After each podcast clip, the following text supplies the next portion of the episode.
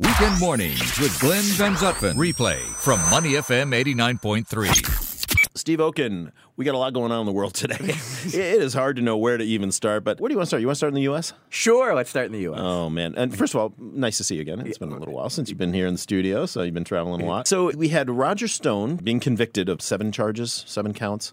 How important is that being one of what, five or six, six now, Trump's associates that have been indicted and convicted? Well, I think it shows that the rule of law is alive and well in the United States. Nobody is above the law, and that it takes time, but that the system of the U.S., our system of checks and balances, where you have three separate and distinct branches of the government, you know, the legislative, the executive, and the judicial, it works. And that it will take time, but eventually the United States is going to get back to the system where rule of law is paramount, respect for the law is paramount, and the U.S. will become what it once was. Now, of course, the Stone supporters are saying, hey, these are just, you know, no pun, trumped up charges mm. and blah, blah, blah. So you still have a strong degree of denial that any of these associates that were indicted and convicted was done so in a, not a legal way, but in a way that was actually appropriate. Well, and, and I think that goes back to, you know, Trump is not you know the cause of what we have in the United States now. He is he is a mm. symptom, and what has been building up over time with the U.S. is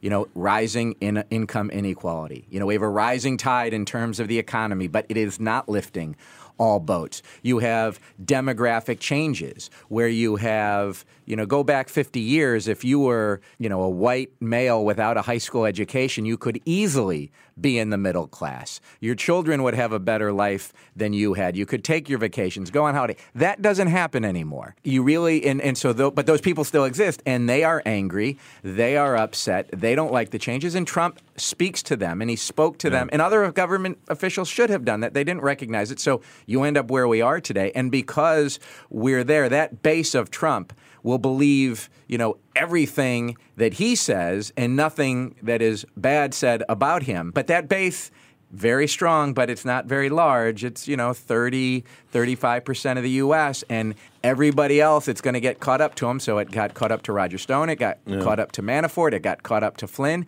It's going to catch up to others as we're seeing the impeachment hearings play out. I was watching an interesting program uh, this week. Uh, CNN was following people who were watching the impeachment hearings, the public impeachment uh, portion of this, and uh, some traditional Trump supporters were were there, and they were basically they came up with the line of, "Yeah, he did what he did with Ukraine, but you know what? All presidents make deals like this," and and so this theme is clearly being recycled uh, throughout supporters of, of the Trump administration. Based on your time in government, uh, I know it was uh, it was years ago, but uh, but you follow it closely and you're back in Washington often. Is that an is that an accurate thing to say? Because I think I think there is some belief that yeah, deal making happens all the time.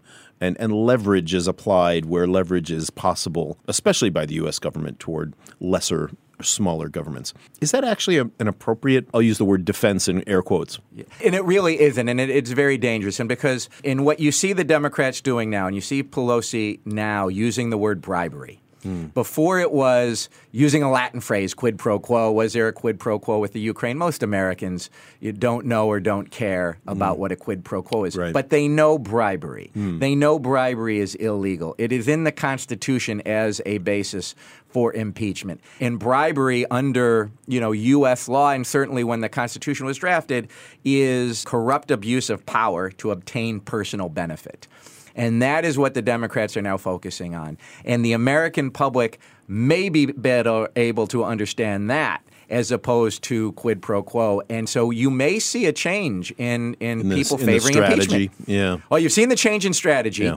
Uh, by the Democrats. What you haven't, what the Republicans don't have a strategy yeah. because the president's not allowing them to have a strategy. You're right. The, the strategy, you know, going into the hearing with the former ambassador to Ukraine was to show that she was not a firsthand witness to anything. What does the president do? He tweets out an attack on her in the middle of the hearing, and then that becomes the focus for the hearing, and she becomes an even more sympathetic witness than she would have otherwise. This is a good segue into this. Marie Yovanovitch, right? Correct. Yep. the former U.S. ambassador to Ukraine, you know, an expert on Ukrainian matters. She was, you know, in there trying to fight the corruption and, and all the different things that were going on. And as you mentioned, as she's testifying, Trump tweets, which immediately the Democrats came back and said, this is intimidating the witness, and that kind of thing. And so as we look at that exchange, it's pretty common, I think, to objectively say that the president tries to change the narrative whenever he can through his use of the tweet. And in large measure, media, both left and right, buy into it or fall into it and, and allow it to happen. So in this particular case, do you think that that was in was that intimidation by the president, or was that just the new normal for what we expect from him? Well, I mean, well, it is the normal from what we expect from him, and you always think that you're going to have a turning point. Everyone said when he, you know, during the campaign, well, he called Mexican rapists. Well, that was a turning point. It wasn't. Mm. During the campaign, he said McCain's not a war hero. Everybody said that's a turning point. It wasn't. You get to, you know, you get to, you know, the Charlottesville riots, and he said, well, there are people, good people on both sides of of of a, of a neo-Nazi rally. People said that was a turning point. It wasn't. Now this is witness intimidation. When a witness is testifying and a government official, right, is saying that she is a bad person, she is she is trouble. That is, you know, you're trying to intimidate a witness to say this is the pressure that's going to be put on you mm. for testifying, and you're not only intimidating this witness, you're intimidating potential future witnesses. Yeah. But is it any going to be any more of a turning point against Trump than, than we've had in the past? Probably not. It was interesting because the president said uh, everywhere Marie Yovanovitch went turned bad.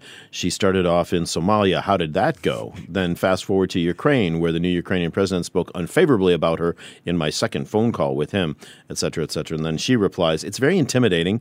I can't speak to what the president is trying to do, but the effect is going to be intimidating. So that was the president speaking, and then uh, Yovanovitch, former ambassador, replying. Somalia Somalia has been a failed state for three decades. Yeah. yet, yet this woman, hardly her, hardly this fault. woman is the cause of all of the problems in Somalia. Yeah. yeah, yeah. Where do we go from here with the uh, with the hearings? Are the hearings done? They, no, the Democrats have said they want to close or finish up the impeachment hearings process by Christmas. Well, that, they're not done. I mean, we, yeah. we have got like at least five or six more witnesses coming next week. We may get more witnesses who are now going to defy the president and his order mm. not to meet with a you know not to, to meet a congressional subpoena. And so now you're going to start getting witnesses in the office of management and budget. Mm. and it was omb that ordered that congressional aid that was you know supposed to go to the ukraine to be withheld you know to be stopped. So you're going to get the, the story is going to get you're going to fill in a lot of the blanks, right? So you're going to get OMB testifying as to why or who ordered the aid to get stopped after Congress had approved it. After Congress had appropriated right. that funds, right. and and then you are going to possibly get the big witness, and the big question is John Bolton, because Bolton, who is the national security advisor, he would have been access to a lot more meetings than anybody has who has hmm. testified hmm. has been. And it's true; those three witnesses who testified, the foreign government, you know, the foreign service officers, you know, they were in the Ukraine or they were at the State Department. Now you're going to get a senior White House official to potentially testify. That could be a blockbuster. How do we find out when when when or if that's going to happen? Well, it depends. So so Bolton has so Congress has said you need to testify. The president has said, I'm not going to let you testify. So remember, we have the three separate branches right. of government.